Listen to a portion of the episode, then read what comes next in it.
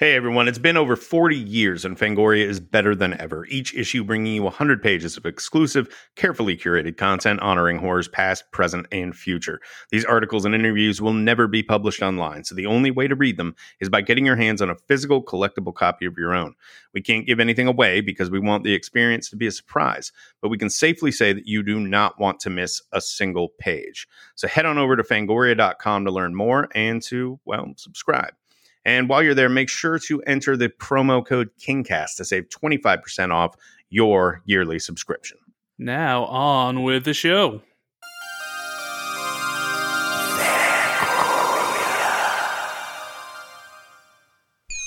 Hi. My name is Stephen King.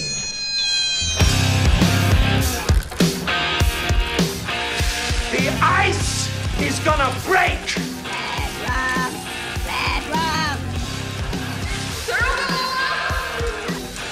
Guys want to go see a dead body? Well, sometimes that is better. Hello, and welcome back to the Kingcast on the Fangoria Podcast Network. My name is Eric Vespe, And I'm Scott Wampler. and we are your hosts. Today, the topic at hand is Stephen King's Silver Bullet and the oddity that inspired it, the calendar based novella Cycle of the Werewolf. And our guest today can add some insight into this particular adaptation.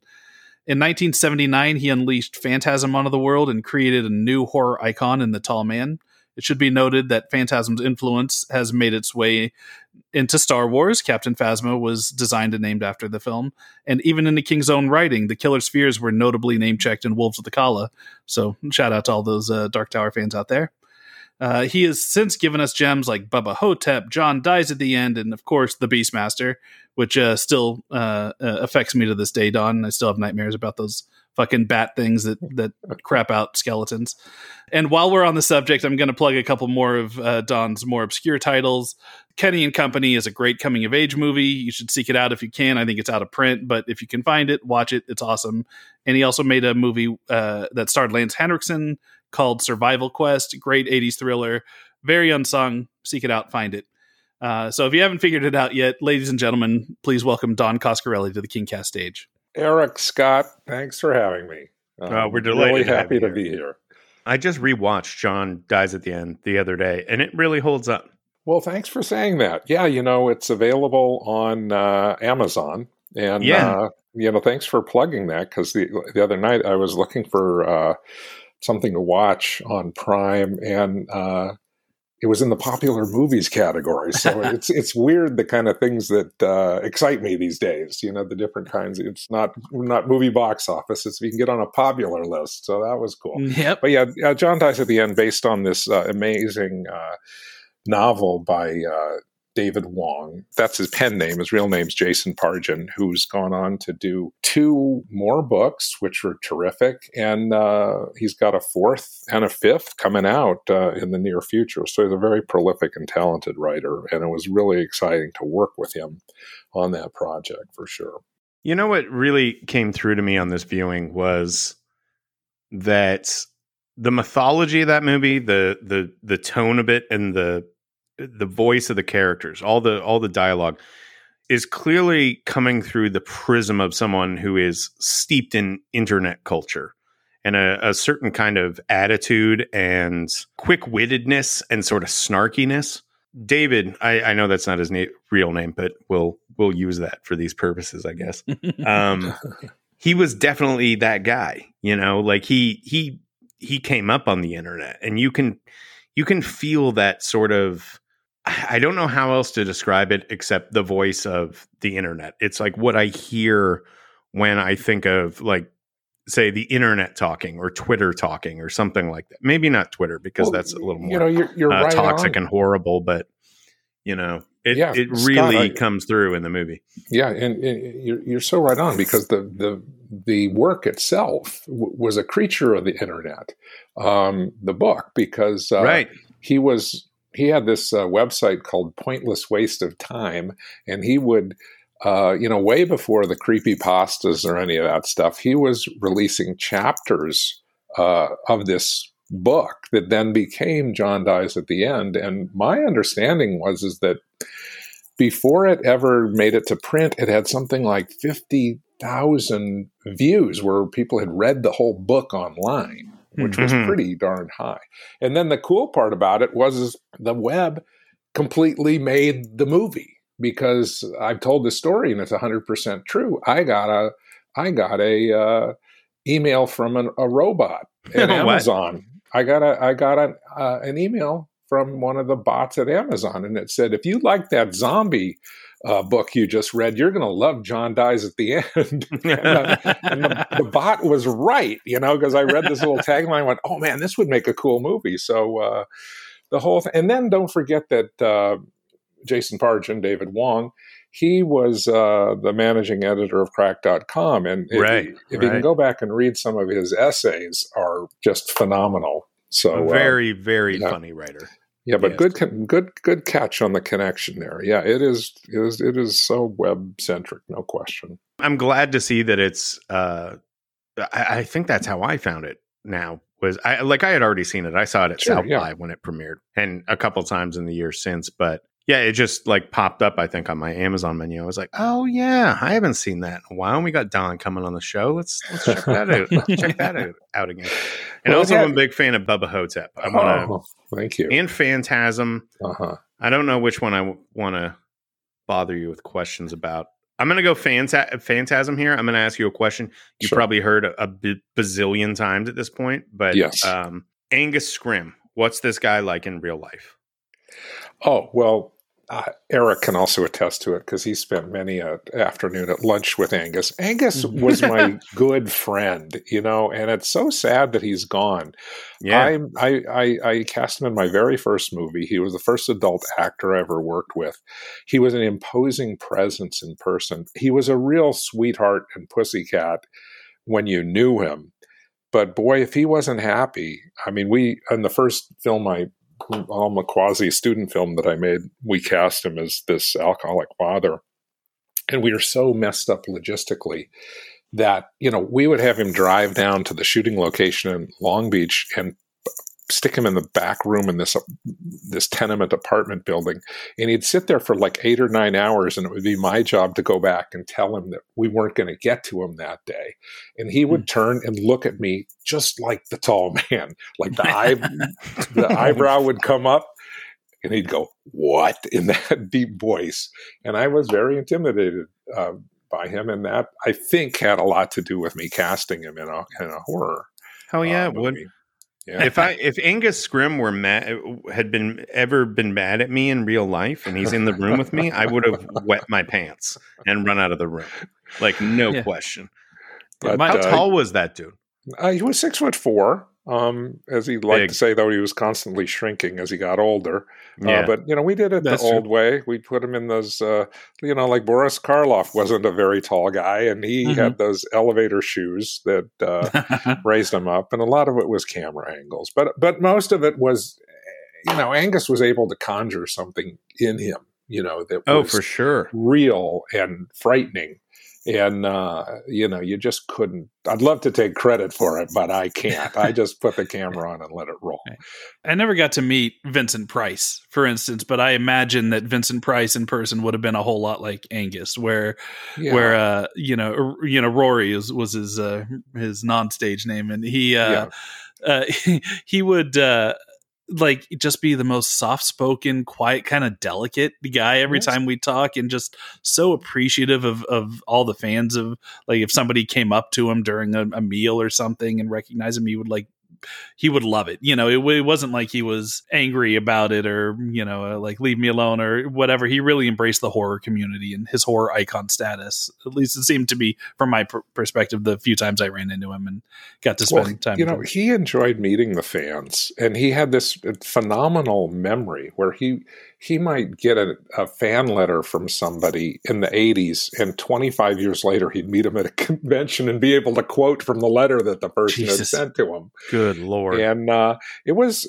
it's a, a very strange thing because I would go to these conventions with him, and I'd listen to people telling me about how the tall man terrified me. It was the scariest thing that I ever saw. And then I would just see them falling all over themselves to hug Angus and pinch him and kiss him. Like I, I maybe it was a way of, you know, Making it less scary. Yeah, I don't know, but they loved meeting them. And and Scott, you're leading me into a perfect setup moment for me to announce that uh, one of the good news in Phantasm Land is the Hmm. Phantasm uh, collection, Sphere collection set is going to be back. Uh, our distributor put out all five movies with a model replica sphere on Blu-ray, and they put it out, and they had about I don't know, they got about 500 copies out, and then COVID struck, and their supply chain went to heck. And uh, so, anyway, they're relaunching it onto uh, Amazon and eventually Best Buy in the next few weeks. So, everybody who Oh, missed nice. out, and there's so many people who were mad at me, you know, that didn't get the thing, and then it the skyrocketed in price on eBay. That now the uh, Sphere set is back; it's coming out. So, if you didn't get one, uh, be sure to check it out on Ain't- Amazon. Ain't that the internet though? Like as though as though you're hoarding them in your house and just deciding not to mail them out. but the cool thing, I'm going to continue to to uh, uh, promote this thing. It's got the unrated version of Phantasm 2. We were so hammered by the ratings board during uh, the editing of Phantasm 2 at Universal, and we had an upcoming release date, so there was no way to do really do any editing or to you know, even work or appeal it. The ratings board forced us to pretty much take out all the bloodletting in the sphere sequence when the sphere hit the unfortunate priest. I managed to hang on to all that original negative, and our distributor, Well Go USA, reconstituted it into a beautifully restored version. And it's uh, for the first time that's available in the collection. So Oh, that's great. Nice. Yeah, you're getting lots of Phantasm love as of like the last few years, right? Because then you you got to do the remaster because J.J. Abrams like kind of stepped forward and, and helped you get that done right on the first one. Yeah, it's a it's the weird thing about getting older is you uh, start to meet these very successful younger filmmakers who saw the movie when they're 14 or 15 years old. And uh, the one thing about Phantasm is it had an impact on uh, young people, I think, from the scares. And also there, was a, you know, the, I meet a lot of younger guys who really relate to the having a young male protagonist uh, Right. like Mike in that, and uh, it sticks with them for a long time. So uh, yeah, we've got a lot of. And, and, and, and, and thank God to JJ for uh, allowing me. I mean, that was really a, a, an incredible blessing because he had wanted to screen the movie over at Bad Robot for some of his uh, employees and team members who had not seen the film. And uh, we didn't have a high def version, we just had the old standard def DVD. And he said, Well, that can't work. And uh, basically offered me the use of his systems. They had bought a new uh, restoration system called Mistika. And uh, so, over a course of about two years, I'd get a call from his uh, really great post production guy, Ben Rosenberg, and said, Oh, Don, you got some time this evening? Come over. We're available. And I could go over and they'd uh, color correct the negative for me. It was fantastic. what an awesome thing. Yeah. And, Yeah, I remember watching Phantasm at uh, the old draft house, and we would be one. You're lucky if you can you could get a print that wasn't faded, Yep. and uh, and then two, if you were l- lucky to not get a pink print, almost certainly it would be beat up because the movie was such a hit on the drive-in circuit, right? So those prints were shipped everywhere, and just you run through the fucking parking lot. It looked like, and then you have these whole sections in that stark white room, you know, and you know whenever you're getting close to a real change, I'll always remember like Reggie in the in the the white room and wearing his you know ice cream man white and black outfit, and just like it looked like a a, a black snowstorm was happening on screen just because with all the know, with the scratches, grit and dirt horrible. and all that Yeah. stuff. I mean, uh, the only thing you can do is throw your hands up and say, "Well, uh, um, we'll pretend we're in a grindhouse," you know. but uh, I don't know. I do have a lot of nostalgia for those those old kind of poppy beat up prints. Uh, but uh, I'm not going to go as far as like the because there's a whole VHS nostalgia thing, and I'm just I'm happy to leave that technology dead dead in the past.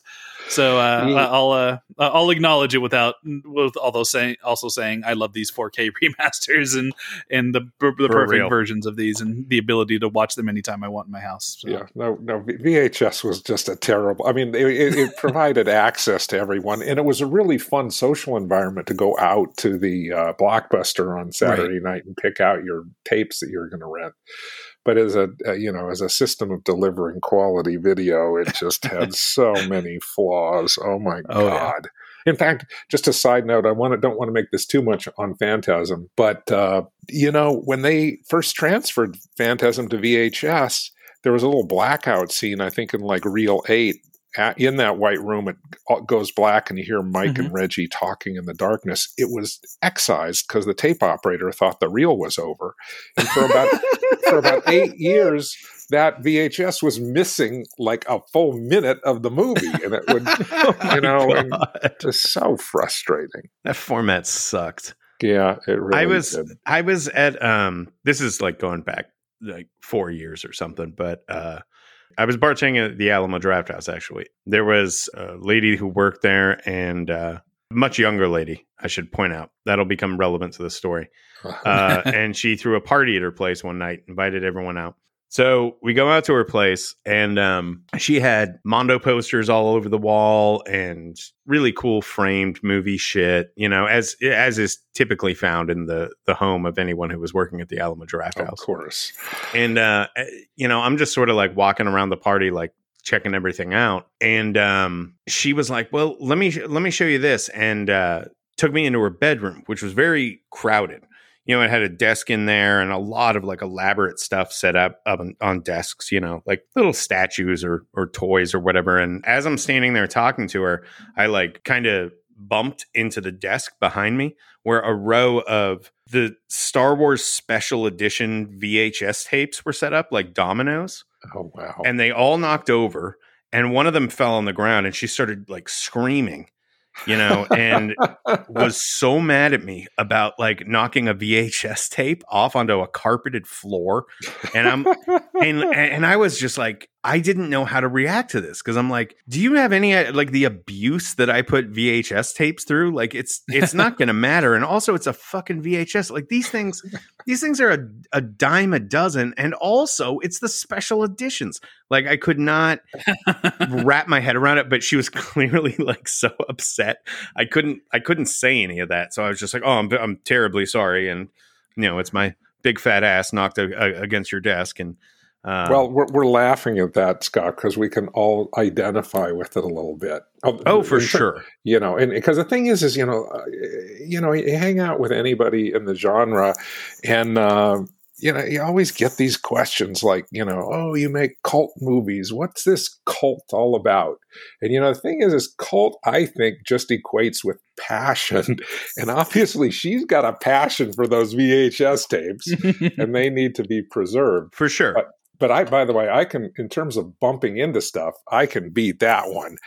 I got invited. This was, I once went there with Eric and Aaron Morgan to uh, Bob Burns' great Mhm. uh, collection in Burbank Right. of, of uh, which we'll have to explain for the listeners, which is Bob in the 50s accumulated all of this really great props and costumes from exploitative and sci-fi movies and it's like a temple if you're if you do that and visit and i before i went spent a, a great evening with eric there but then one time i went the first time i went ostensibly because i was going to get the opportunity to sit in the actual time machine prop that rod taylor sat in which i Mhm. did and that was a highlight of my life honestly but you know, they Bob was very generous. He said, "Oh, go look around, wander. There's all kinds of things. I don't have it organized."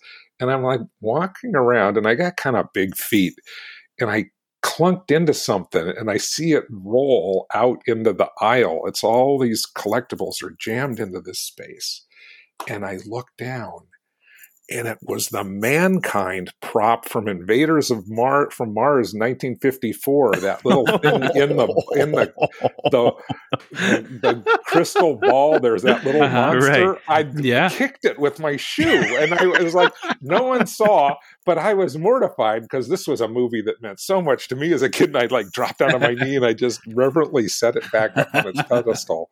So uh, anyhow, I feel her pain. yes. Uh, a question we typically ask our guests: What's your Stephen King origin story? Like, when did he first come onto your radar? That's an interesting question. I would say pretty early. It was in the 70s. My mother, she's no longer with us, Kate Coscarelli, was an avid reader. And back in those days, I don't know if they still have them, probably not. They had these things called book clubs. And you would sign up and uh, you would get a, I think it was the Book of the Month Club. Yeah, And yeah. She, yeah, she would get a book every month through this club, and then she'd also be able to get a bonus book, or a, and then they'd send you a free book. It was, a, I think, it was an inexpensive way to tap into what was current in publishing. And they would send out these beautiful catalogs, and I remember sitting there looking at this two-page spread in the Book of the Month Club on Salem's Lot, and I'm thinking. This looks like my kind of book, you know, and I, the, the imagery was quite garish for for you know it's mostly a lot of romance fiction in this these these book of Right. month club catalogs. right. Anyway, so I said, um, "Hey, mom, get me this book," you know. And uh, she looked at it and she goes, "Oh, that's not really my type." And so she never did get it. But that was the very first time he came on my radar. So that then I was prepped for uh, the night that I went and saw the uh, wonderful Brian De Palma movie of Carrie. And uh, Mhm.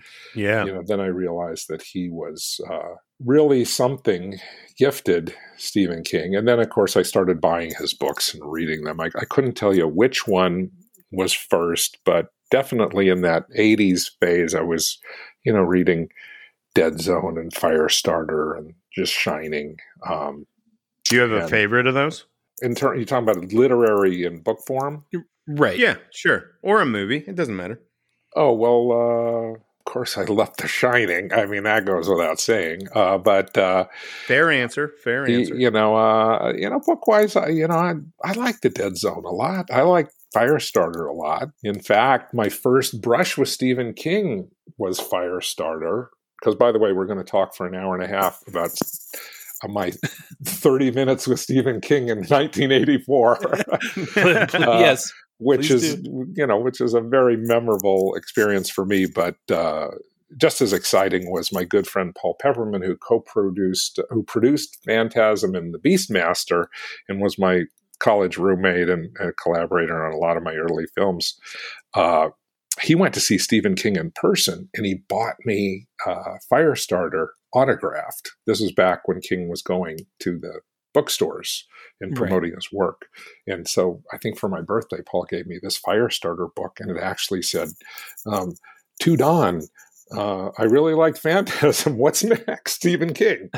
Which I have treasured, and I have like the like oh man. your girlfriend with her her uh, Star Wars things. I anybody Mhm. knock that off the shelf, I'd be. Oh, not a girlfriend. Just want to be real clear on that in Oh. case my wife listens to this episode. This is just a coworker, girl space friend, a lady friend. Yes. Okay, but yeah, so that that was uh, those were I, I really got into them then, and then look. Um, You still have that copy of the book though? Oh, of course, yeah. No, I wouldn't uh, never part with that. It's great. Good lord, what a thing to have though. yeah, but I mean, uh, you know, back in you know, if you were active in the, I think it was in 1980, you could you know just stand in a line and get something signed uh, from him. Yep. Yeah, if you were Uh, in the right right spot, he doesn't do that very often anymore, but he does do it from time to time. He'll do I'm sure he must. he'll he'll do a, a like a, a limited book tour, but it used to be where he that's where he would like uh, be the motorcycle guy, right? Didn't because he hates flying, so he would hop on a motorcycle and just like drive from town to town to do his signings and stuff. Wow. That- wow. That's like the the renegade like uh, midlife crisis dad version of Stephen King. well, it's know, a I- very I- Ri- Richard Bachman thing to do.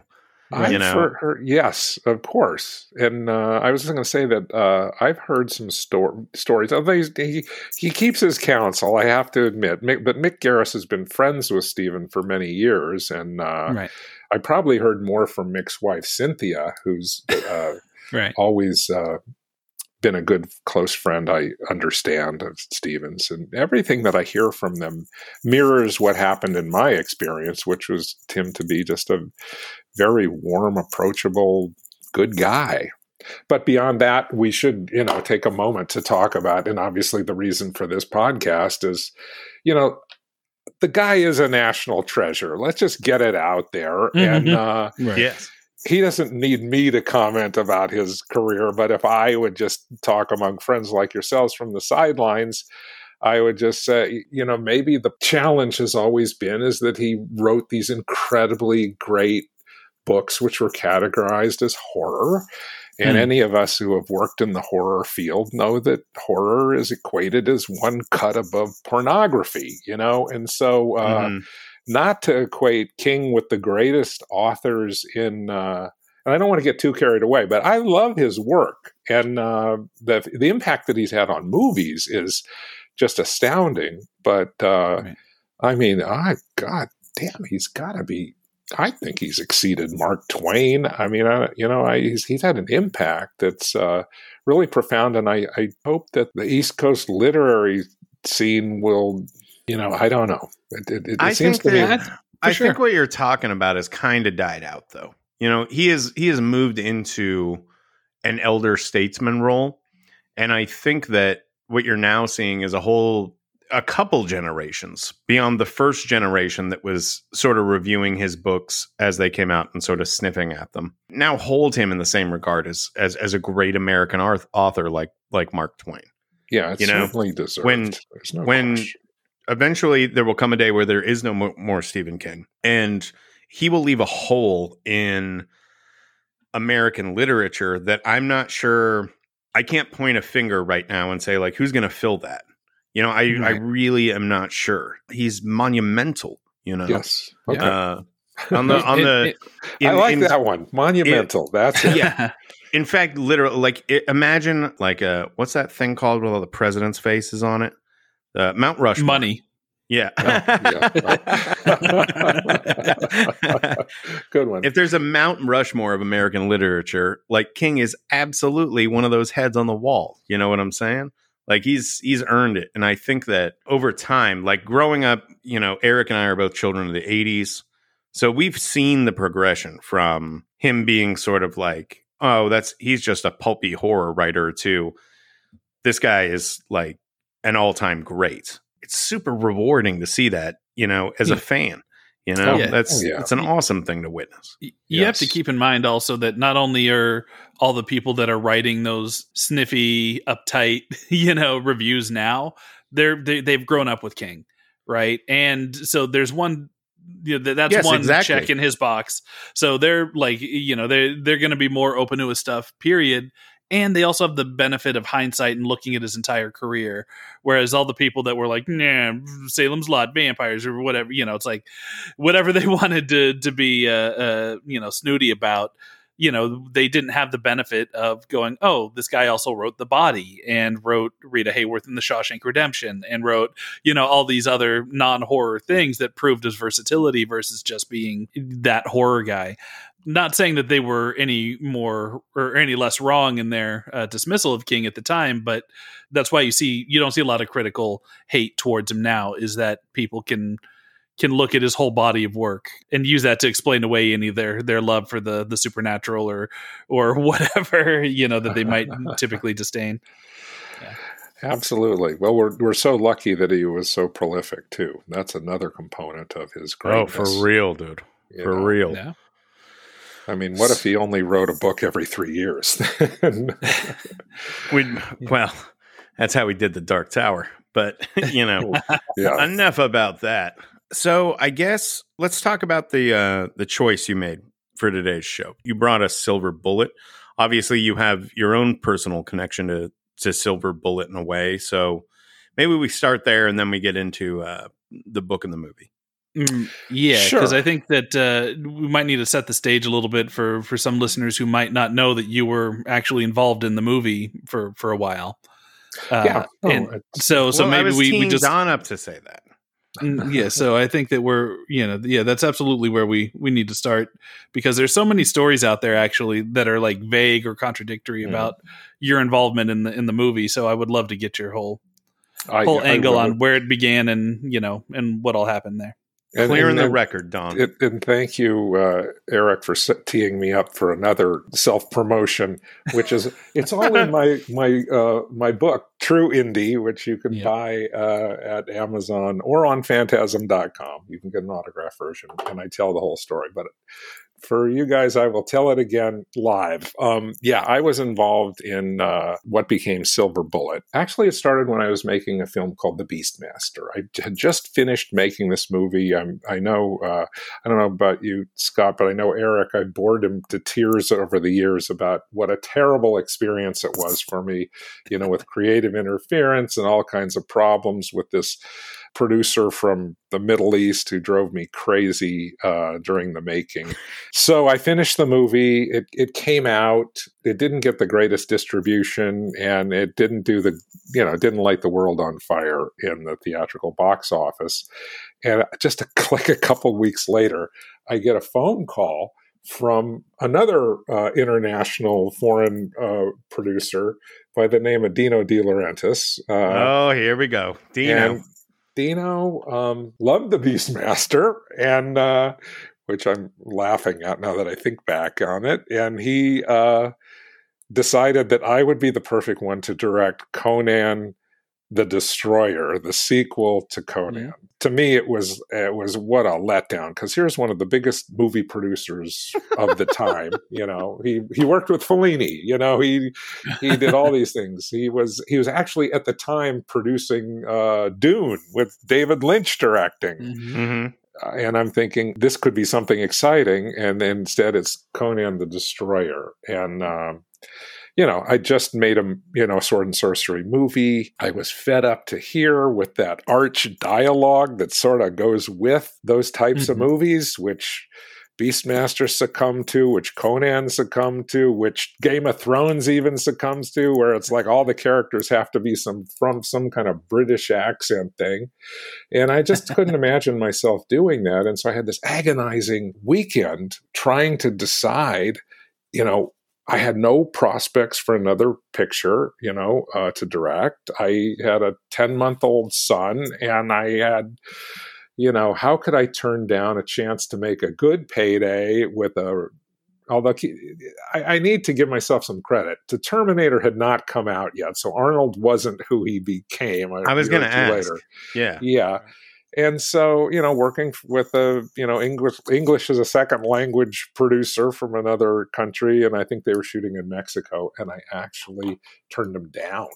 I would be dishonest if I said that for weeks and months afterwards i didn't continue to regret that decision but the screenplay was was not much i didn't like it much and it was pretty much the screenplay that the movie that came out so you can go watch that sequel and decide if there was anything of value there yourself um, but i didn't do it in any case uh, learned an interesting lesson there which is that sometime when you turn people down, they want you more. And so, about, I don't know, a few months later, I get another phone call from Dino. And he goes, I think I have a project for you. I said, Oh, great. You know, because I've been regretting it all this time. What is it? And he, and he says, it's based on a work by Stephen King. My blood pressure shot through the roof. And I just thought, oh my God, this is it. I've got it, you know? great. And he says, I'll send it over to you. And I'm telling you, I literally sat by the front door waiting for his messenger service to arrive. And I'm like thinking, well, what is it? Is it a book? You know, is it a, uh, is it a short story? Uh, is there a finished, did Stephen King write the screenplay? You know, like uh, my mind mm-hmm. is just racing. And then the door uh, opens and the messenger hands me this, this satchel and I pick it, open it up and it's basically I've been offered a calendar to direct as a movie, and, and I'm going, oh come on, and I'm looking, and then there's the book that was based on the calendars included with it, and I'm and I'm looking, and it's really thin, and there's and it mm-hmm. also had a screenplay that some other people had written, so I was to, but I had been told by Dino he didn't like the screenplay, hmm. so he needed a new screenplay. And so I'm thinking, this thing is awful thin. But I'm telling you, I read it and I saw, you know, there's a there's a, a movie there immediately because number right. one, it had an incredible protagonist in this character of Marty. On the surface, you look at him, you know, he's a he's a kid in a wheelchair. I guess he's a paraplegic. Where's his life going? How is he existing at school? I don't know, but he's in this small town and there's this werewolf that strikes on holidays so that which is where they got the idea of, of king and bernie wrightson creating the calendar where bernie wrightson would do the wonderful art and then uh, king had written a few paragraphs which he with each month explaining how the yeah. werewolf would strike but anyway the heart the core of it was this kid protagonist who much like phantasm he was smarter than everybody else in the story. he was more aware, uh, more courageous, and nobody believed him. And so I called Dino and I just said, I'm in. I'd love to. I would love to do this. This could make a great movie. That's how it started. I guess to say it all went downhill from yeah, there. And then uh, yeah, I won't. Yeah. I won't say that because I've got to get to my uh, my meeting with Stephen. Um, yes. So I, I would just really quickly, I, I do love the concept of them sending you the calendar version on top of everything else. And you like seeing this and being like, imagining yourself on set, like, what are we shooting today? And someone's like, September. Yeah. well, you know, the thing was is that I always, from the outset, I wanted to keep the calendar format because I thought it was right. brilliant. And I thought if it works in a book, why can't it work in a movie? You know, and so I was in my mind from the sure. get go, before I started doing my take on a screenplay, I was thinking, you know about the great you know the great montages and transitional uh, interstitial scenes they would have in movies from the 30s and 40s with the calendar mm-hmm. pages blowing by and i right. thought oh we could do a modern sure. version of that you know where you'd you'd you'd show the seasons change a little bit and then the calendar page would blow back and it would be July, yeah, and, yeah, and then yeah, the werewolf cool. would strike on the fourth of July. Um, right. So I, I, was ready to embrace that. So I was invited to come back to New York City to uh, meet with Dino and figure out how to proceed. So um, I went back, and for a while I brought my wife Shelley along, and she was six weeks pregnant with our first son Andy. You know, it was a it was a great time. Uh, we got a, a, a little hotel up the street from the Gulf and Western building. It was called the Mayflower, and I guess I was there for about a month um, and so I went in and met with Dino, and uh, but I was first introduced to Dino's translator. He was a gentleman named Sergio Altieri. Sergio was this big bear of a guy, you know, Italian guy who obviously spoke both languages fluently. And then I learned that, uh, according to Sergio, that Dino needed everything that he read translated into Italian. So uh, Sergio was crazy uh, Although I suspect Dino read English just fine because I saw him read some things I handed to him before, and he seemed to be able to read them in English. But in any case, uh, so Sergio was crazy busy because every script that was submitted he had to translate into Italian, and he became my uh, conduit, guiding me through the De Laurentiis operation over there. And I really liked I liked Sergio a lot. And by the way, later in because Sergio's passed away, unfortunately, I found out recently. I think a few years back, but he actually became a science fiction novelist on in his own right, and and, and mm. did some uh, some nice books. But in any case, so I went and met with um, Dino, and I don't remember getting much. You know, I gave him my pitch on you know I'd like to keep the calendar format, and because uh, the previous screenplay that was written didn't had had abandoned that. And so uh, then I uh, was going to get ready to get to work, and um, then I was told that Sergio would be co-writing with me, you know, uh, which was okay because I liked the guy a lot, and I thought, well, what the hell? We'll bounce off ideas. He can put them into Italian. Dino will be able to read them, and sure. we can uh, write the uh, screenplay together. Uh, but you know, it's it's hard to work in a vacuum. Is well, you guys work in a vacuum in your writing pursuits, and you you know what it's like, and it's it can it can be a lot of fun to work with a writing partner. So I, oh, I for did, sure. did embrace that at the beginning. So we went to work and basically talked it all through, and then sort of divided up the months, and we'd each take months and and try to flesh it out. So we basically worked for a couple weeks. It- we were pretty quick because you know we weren't changing much because it's so much great material. We were just you know putting in some dialogue or what have you, and uh, we finished a draft. We submitted it to Dino, and then I got a call from Sergio to get over to the office that Dino didn't like the draft, and so I raced over there. Classic and, Dino. uh, you know, I'm I'm sitting there, uh, you know, waiting in Dino's big office, which was really something. And uh, he started to be really critical of the work. He's going through, you know, I don't. First off, he didn't think that the monthly format was going to work in Silver Bullet, and he he wanted that abandoned, I believe.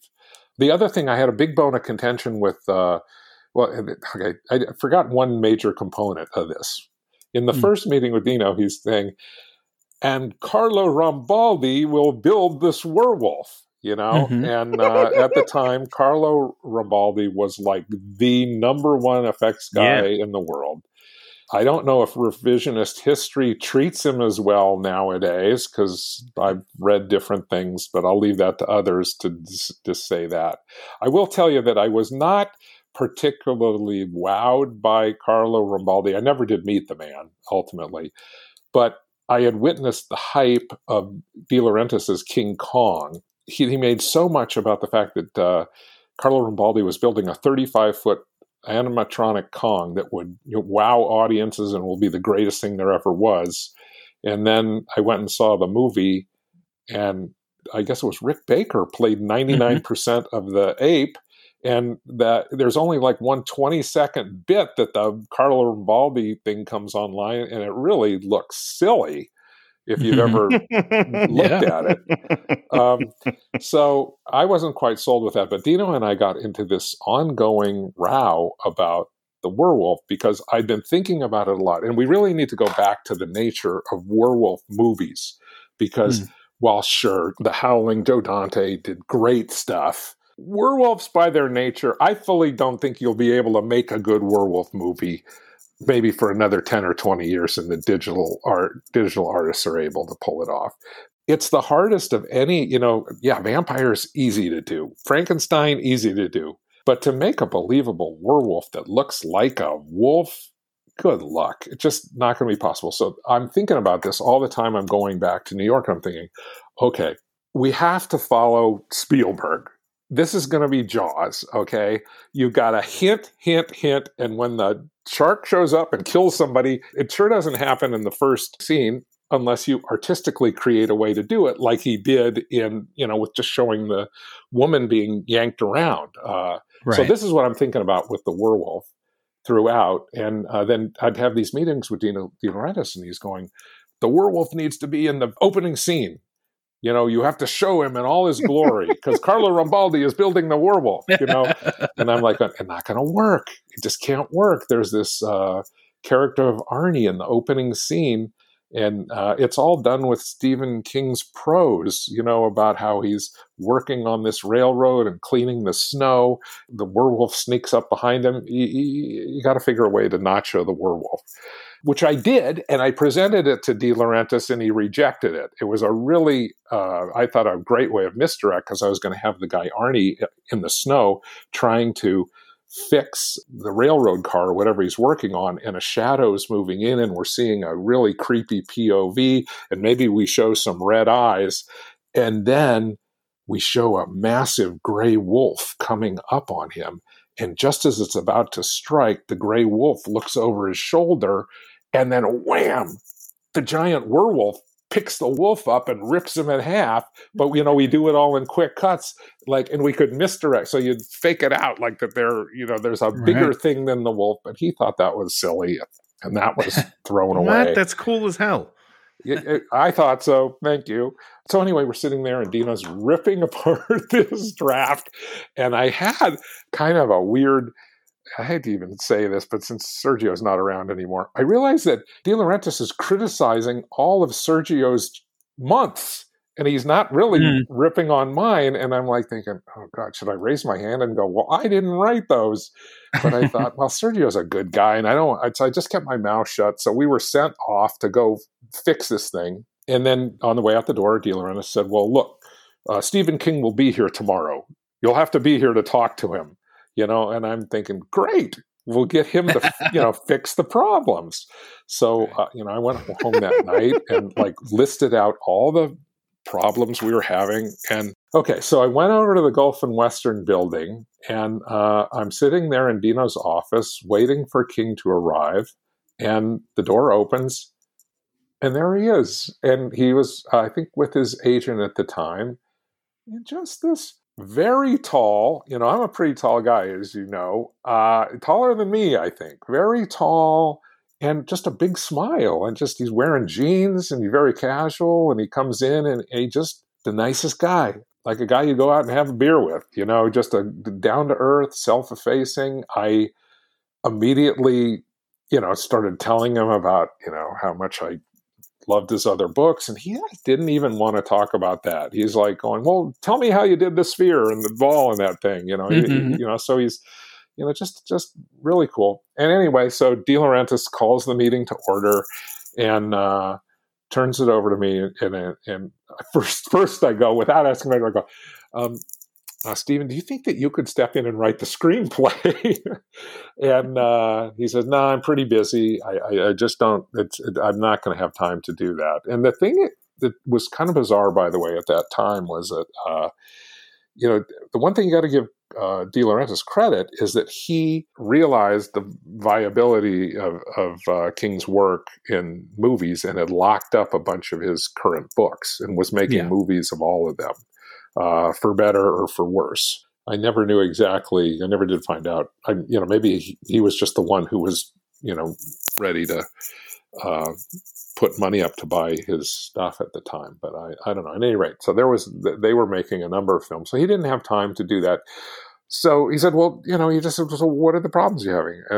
And, and we talked about the structure, and the Dino didn't really like the the the twelve month thing, and uh, some of other concerns that he didn't like, and how do we fix that? And uh, and Stephen was he said, "Look, that's uh, okay. I get that. That yeah, okay, right, right." He- it's just taking mental notes as we were talking, and then at the end of the meeting, he said, um, "Well, look, I'm I'll, I'll, I'm to give it a some thought, and you know, maybe if I have time, I'll I'll I'll, I'll send you a few notes." And so uh, we left it at that, and then you know, a couple days went by, and I got uh, a uh, phone call from Sergio. Get over to the office. The notes are here. You know, and I run Mhm. over to the office, and uh, there are three typewritten single space pages of notes from Stephen. And I'm in Sergio's little cubicle, and we're both like reading through the thing, and he he solved every problem we had. You know, every question that we had, he, he wrote a paragraph out as to how to fix it or what you should do with the different characters that we'd had issues with. It was just like, for me, it was like gold, you know, to get that handed to you. And uh, so uh, Sergio says, This is great. Let's go talk to Dino. And so we went down to Dino's office and we walk in there. And there's Dino, and he's got the notes in his hand and he's reading them. And we sit down while he finishes reading them, I guess in English. And um, he, he's got these notes. And, uh, you know, as I mentioned in my book, I'm cribbing from my own book, but it was the truth. I could just, this was the moment where it came to an end for me with the project. Is he's looking at him and he just gives this humph and he tosses the notes over his shoulder like there's nothing here for us to use.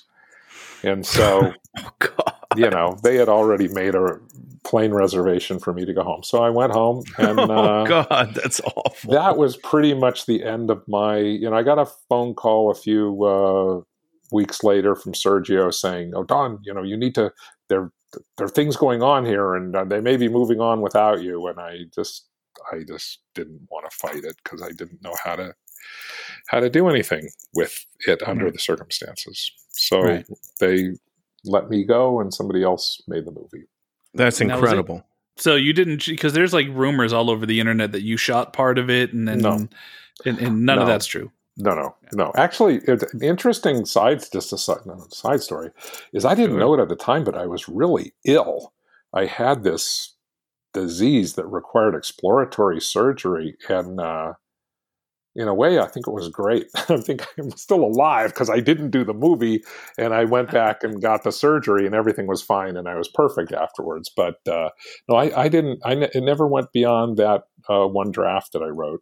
If you look at the fine, now then I found out that uh, somehow Dino uh, did convince Stephen to write the draft of the script, and Yes. uh, which I don't think I ever saw a copy of that.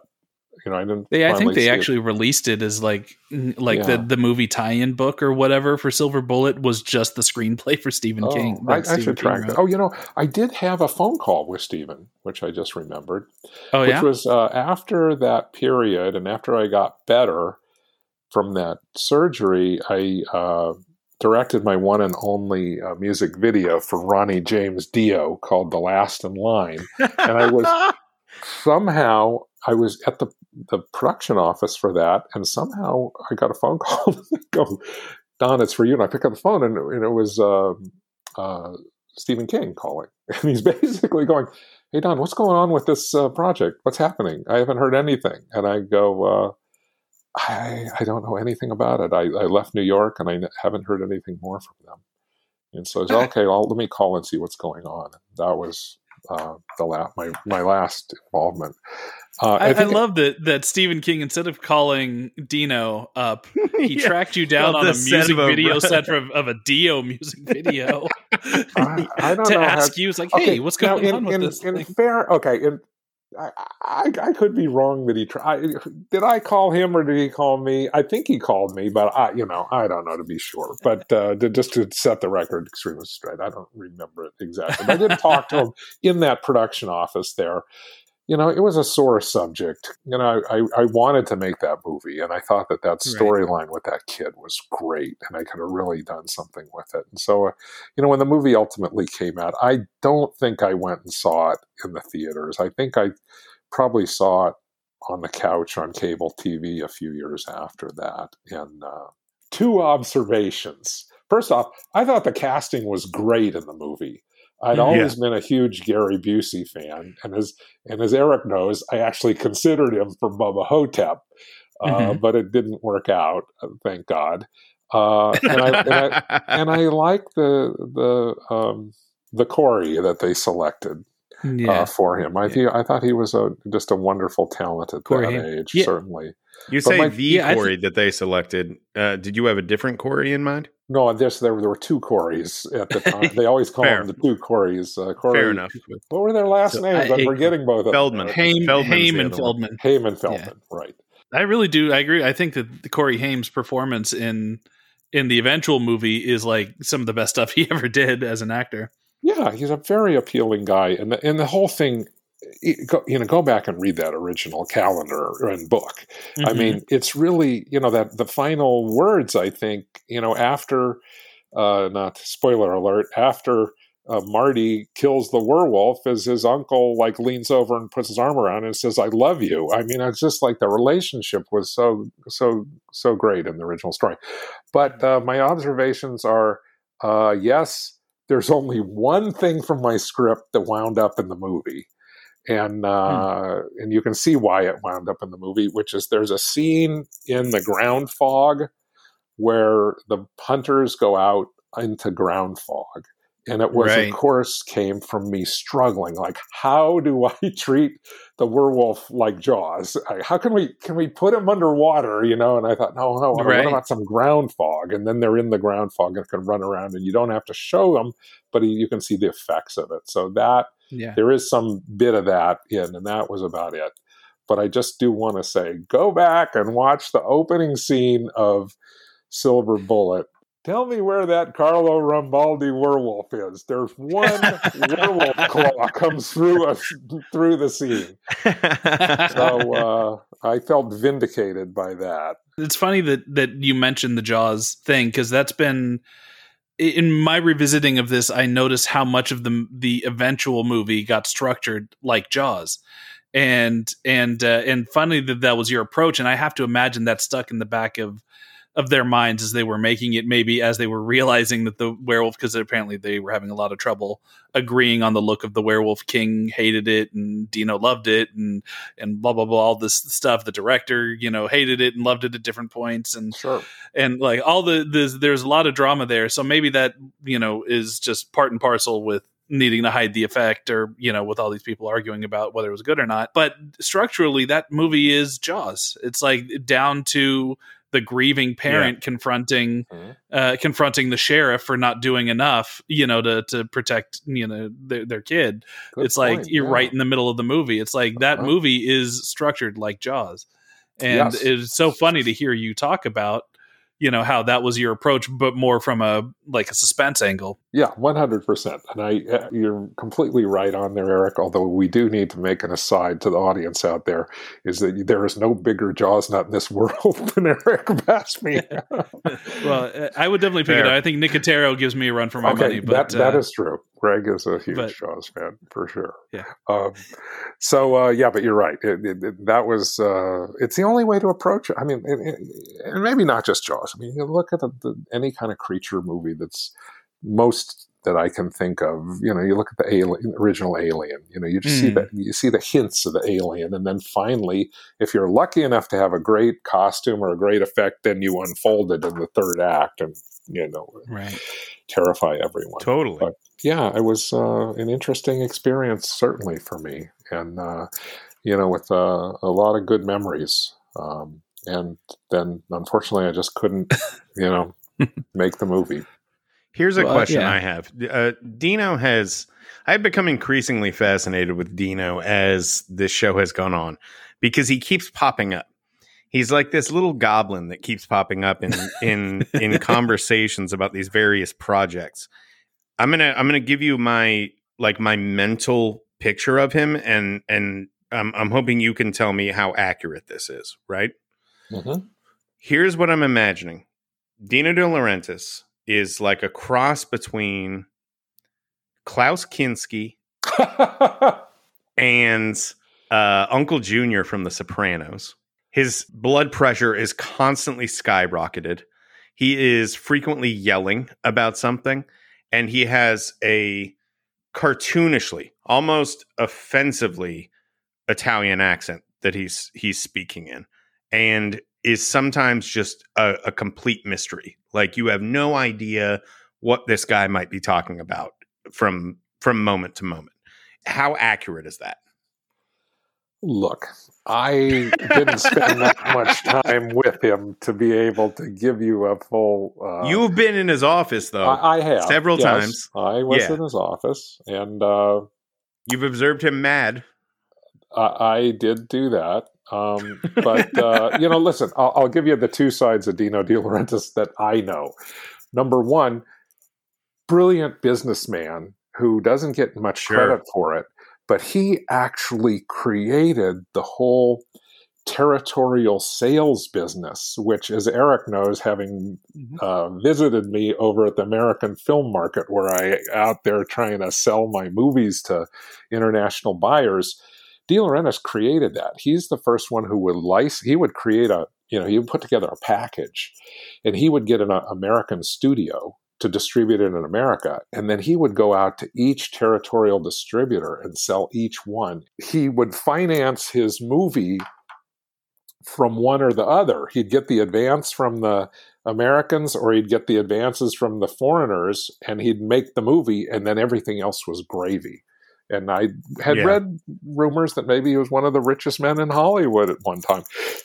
I don't know if that's true, but I did witness one other thing, which uh, always fascinated me. Is I was sitting there with him, waiting for Stephen King to arrive, and he was getting his shoes shined in the office up there. He had these black, probably Gucci loafers, I don't know. And uh, the entire time I was sitting, wow, here's I'm sitting with like a guy worth a lot of money. How much is he going to tip this shoe shine guy? and I just watched and I watched, and uh, yeah, he pulled out one buck and gave it to the guy. on the way out the door. So uh, I that guess sounds he knew, about right. knew how to manage his mean, money um, too. yeah. He's yeah, tight with a buck. I think you're absolutely right on the, the fact that I think most people that have like an awareness of Dino, they have a certain image in mind. And he's sort of a huckster who made great movies and he made some bad movies, you know? So fair enough. I do think he was a good businessman. And so that makes sense. But I, that's like another reason I find him to be like sort of a fascinating character. Well, you know, you're probably right in that he played into the Italian side of things. But I think, I mean, you know, uh, look, I, I have such a limited. I mean, for instance, the first time I was invited over to his bungalow at the Beverly Hills Hotel, which is, I don't know if you've ever been to the Beverly Hills Hotel, but behind the Beverly Hills are these Yeah. little houses, which are called bungalows. And God knows what the the price they, Where Belushi died, yeah? uh, That was at Chateau Marmont, wasn't Oh, it? Right, that, yeah, Chateau that was the Marmont. Marmont. Yeah, but uh, but all the you know the high and mighty stay in those bungalows. At any rate, as we fir- the, I went there with Paul Pepperman, and we walked in the door, and Dino was irritated with us because I somebody messed up the time. We were like a half hour late, and he had been cooking pasta for his extended family there and wanted to have us eat pasta with them and we missed it which was i was really, you know i love pasta so Oh, i was really felt bad about that. Uh, and I'm trying, and also wondering, like, gosh, is it possible that the child Giada De Laurentiis was there eating pasta? You know, as I walked in the door, I don't know. yeah, Uh, for real. but Do you remember uh, what kind of pasta it was? I got to know if Dino no, was like a white no, sauce guy or a red they- sauce no, guy. It was a red sauce. Red Okay, sauce. I right on, right that. on. Yeah. I would have um, predicted that. But he was, you know, he was a marketing genius. There's no question. But I think it could be detrimental. Like, you know, he sold the hell out of that King Kong movie, and I think it opened big. But then, uh, you know, then it turned out that you know there was no that the King. Well, I mean, the sad part is, is he should have been marketing and hyping the great uh, Rick Baker work. You know, but I think he Right. was he was hiding that in in forcing Carlo Rambaldi into the foreground. Well, Didn't Rambaldi move on from Kong to do E.T.? Wasn't he like E.T.'s father? Yes, he was. Uh, yeah, Yeah. he was responsible for. I mean, he's credited for uh, ET and for Alien. But then I don't know. I, there's some revisionist history out there about both of those. So I, all I can just say is I don't know. You know, you'd have to read up on it what his involvement was. Yeah, that that gets all sloppy. I mean, even for the people that you know, I I worship the Stan Winstons of the world and the you know, uh, I mean, Rick Baker can do anything, but even the people that I you know super look up to, the Dick Smiths, you know, they still had teams of very talented people Oh, helping sure. them Yeah, make, sure. make make this stuff and kind of going back to the the circling back to Bob Burns like Bob Burns was was uh the guy he didn't just collect shit he also like put on these very infamous Halloween events where he would turn his house into Oh, uh into different thing like he made uh made it the outpost from the thing like one year that and was an amazing deal that they had there with our good friend Dan Roebuck played the Yeah. like the host uh, general or sergeant leading us into the the Arctic uh, outpost. That thing was yeah so they turned the just to paint this picture bob like lived in burbank he still lives in burbank Yeah. um his wife kathy just passed unfortunately she Oh, was I just heard that. What a nice lady she is. she, was. one, one of the nicest people and Yeah. fascinating too she had this whole history where she was like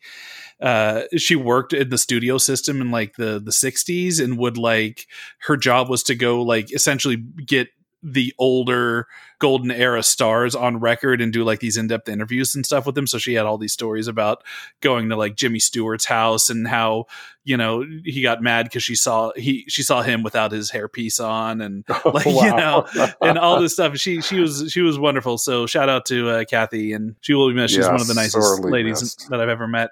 I Um, remember but we all went out to dinner with her that night.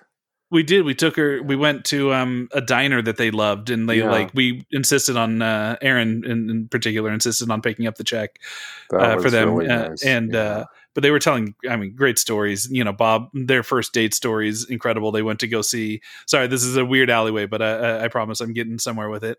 Uh, but they their first date was that he took her to go see a 3D western. And oh, I uh, remember that story. Yeah, Remember the story?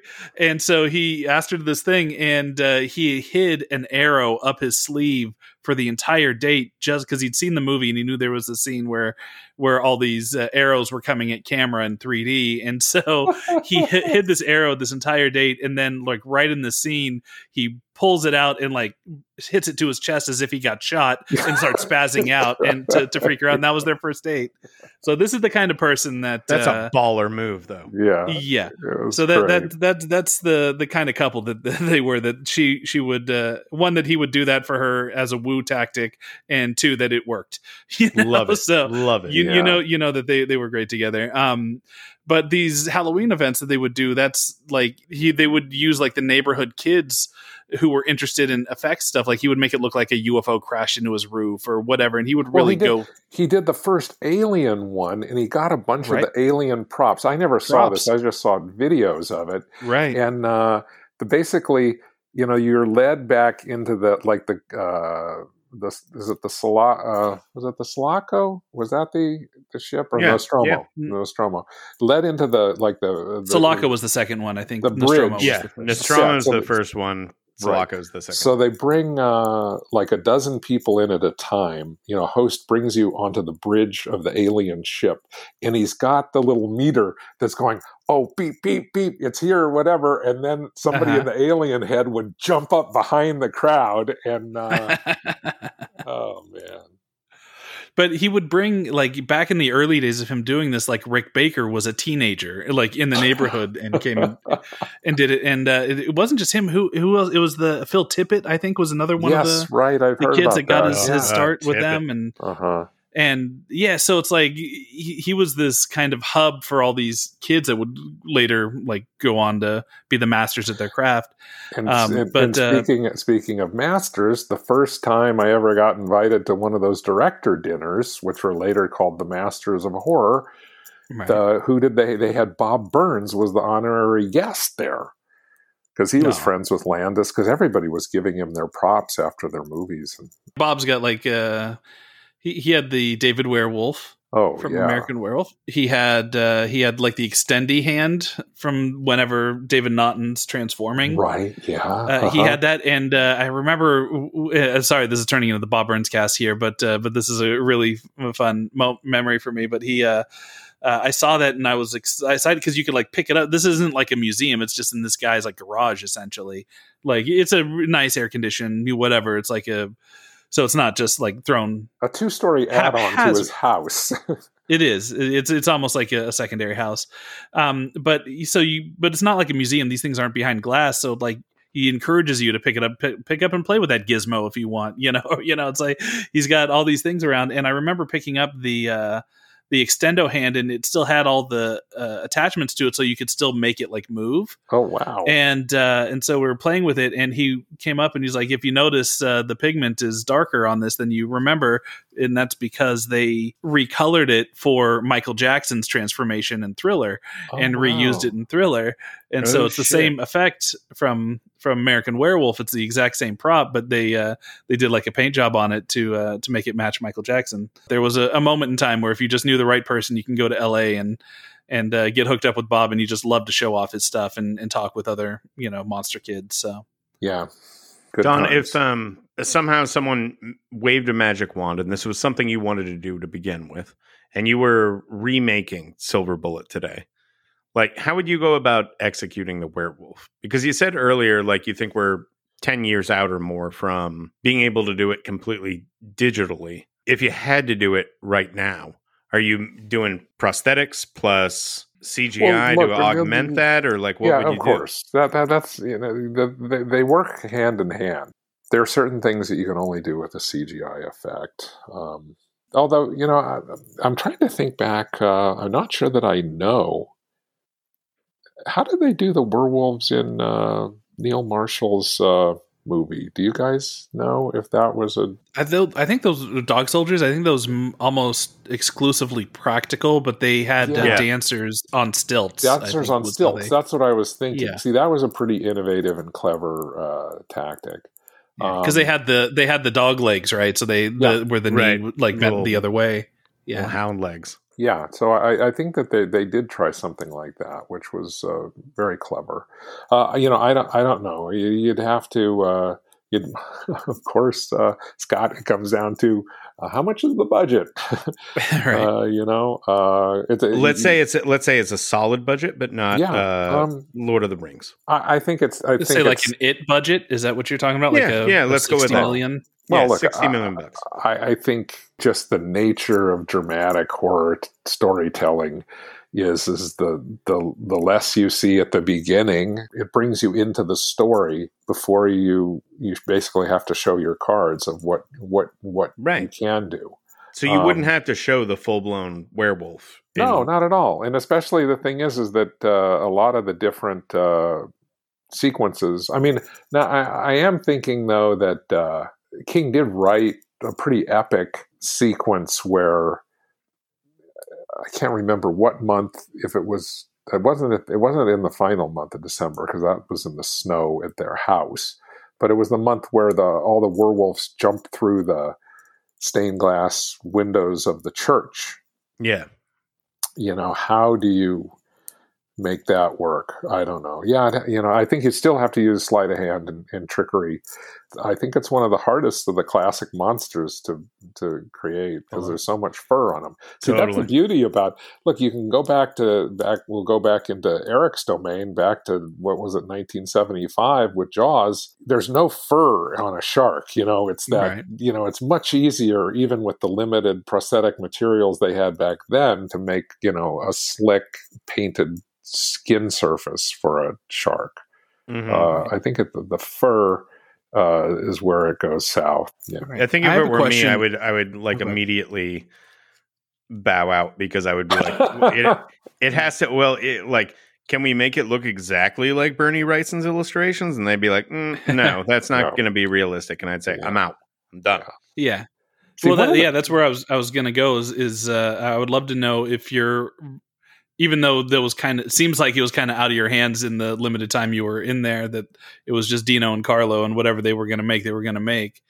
Uh, but you know the thing that's striking about Cycle of the Werewolf, you know more so even than King's writing, are those Bernie Wrightson illustrations, and that to me is the werewolf that I would want to see. Yeah, you know, totally. some big monster, Mhm. pointy eared, you know, giant wolf, you know, thing that's Well, not well- a man in a suit, but you know, an actual creature. Let me just give you something that it would explain that uh, that I learned on the making of the Beastmaster, which was we had some lovely, beautiful illustrations done by a, a really famous uh, and celebrated uh, film illustrator named Nikita Knatz.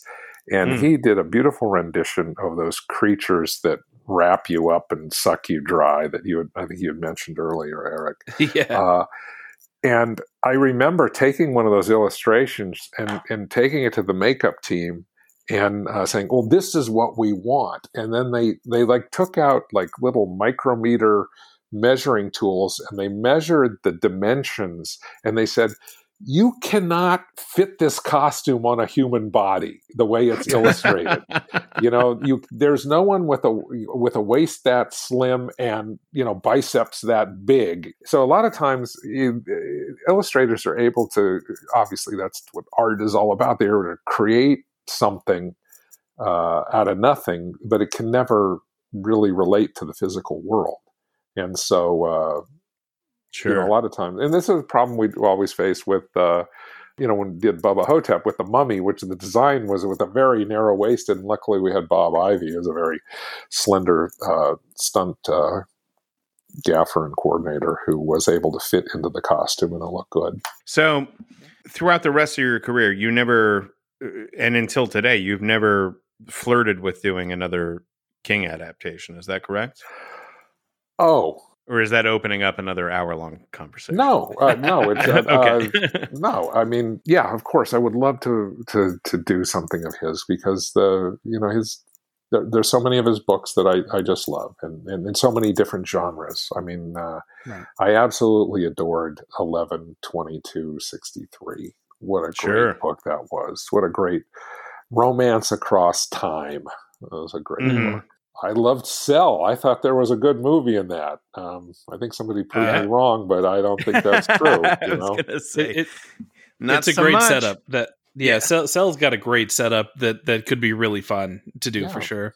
Um, but uh, yeah, but you know, sure. I, I would have loved to do a, a, a, a work, work work with Stephen on something. I'd love to just see him again.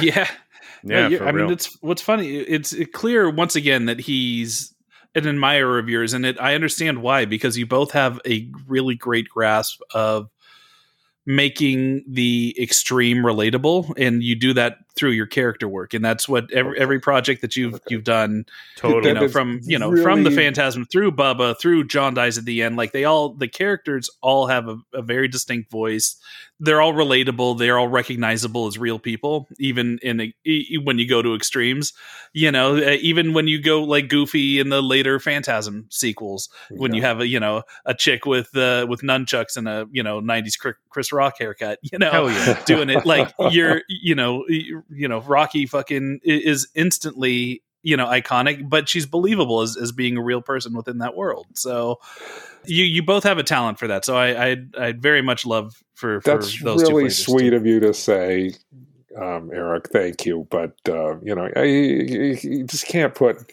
my name in the same breath with Stephen because that that, you know. Uh, Monumental was the term that uh, Scott used earlier, and he's uh, a national treasure. And uh, may he live a long, long life for all of us, and for himself. This is usually the part in the show where we allow our, our guests to tease whatever they're I've been- working I've on been next. Promoting things all along. Well, let's see. We got the Phantasm Sphere collection on Amazon coming out. yeah.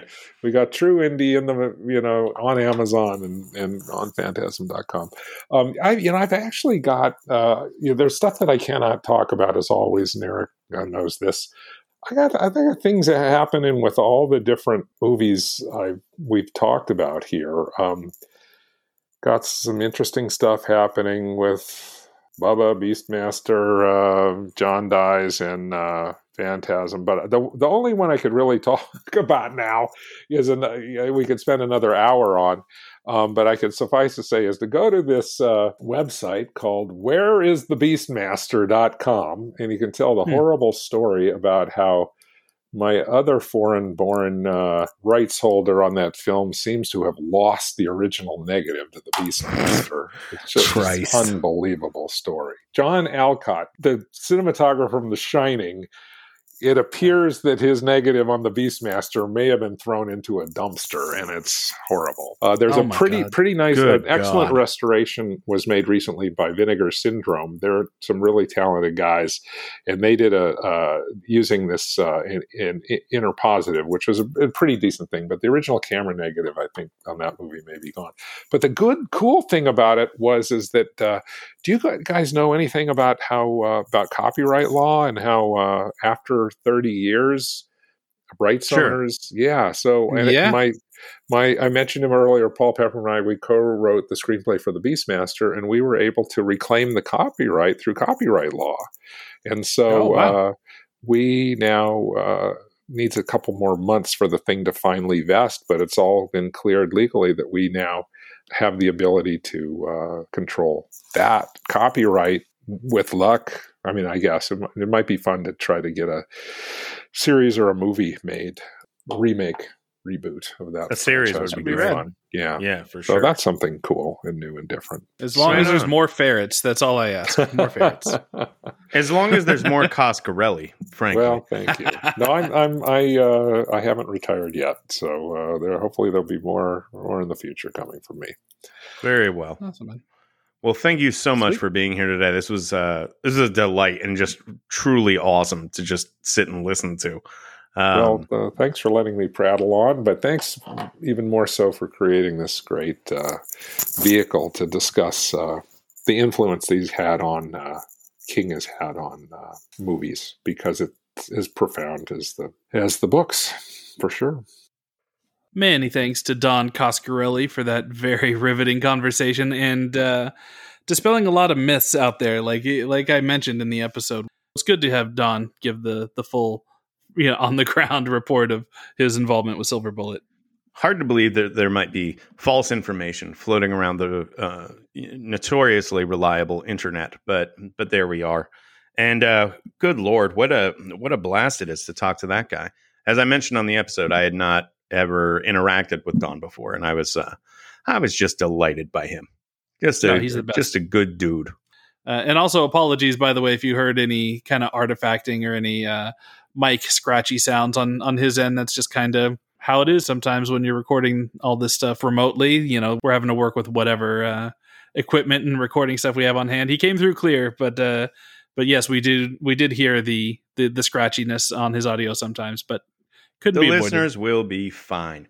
You got a guest as affable as Mr. Don Coscarelli. You cannot complain about scratchiness on the audio. That's just That's true. rule number one. Rule number one. You one. better don't not. want to hear You it. better not. And we've acknowledged it, so we're not Yeah. even trying to sweep this one under the rug. So there. yes, that's our promise to you. So let's tell them what we're doing next week, Eric. Yeah, next week is a very exciting episode for me because this is one we get to really dive deeply into a book of Kings because it has not been adapted yet. And not only a book, it is probably his most infamous book because it is the only one that he's ever allowed to drop out of publication, and that is Rage, which is, uh, I believe, his first Richard Bachman book. If not first, it's it's uh, Mhm. definitely one of the early Richard Bachman books.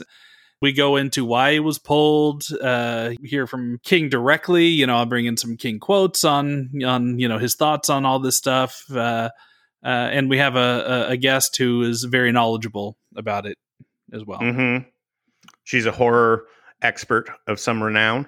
Um, we have worked with her in the past. I can say that. The subject matter's real heavy, y'all. There's not going to be any, um, say, baseball noises during this particular episode. Yeah, you won't be hearing that during Rage, but uh, we are finally going to crack into this thing, and we think you're going to be interested in what we came up with.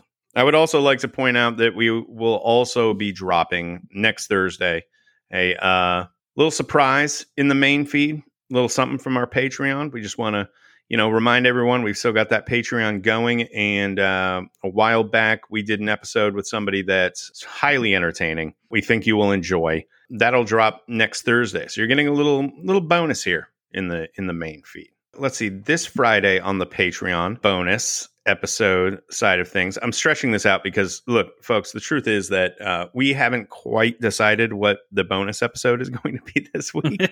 so I'm just kind of bullshitting my way through this. You're hearing my voice talk about the bonus episode that will be hitting the Kingcast Patreon. That's patreon.com backslash the Kingcast this Friday. Uh, no idea what it's going to be yet, but uh, we can promise you it'll be entertaining. We're just not quite sure yet. So, uh, Patreon subscribers, sorry I don't have a more detailed breakdown for you on that, but uh, it is coming as scheduled. Oh, yep. you know what I will say though on the bonus episode front, we're gearing up to do another one of our uh, KingCast mailbag episodes. So if you've got questions you'd like us to answer on the air, or you know anything you want to know about the show, or potential guests, or titles that we've talked about that we didn't get to a, a specific element of them that maybe you were hoping to hear us talk about, go ahead and send those questions into uh, what's our email address again, Eric? Where's the KingCast mailbox? The Kingcast19 at gmail.com.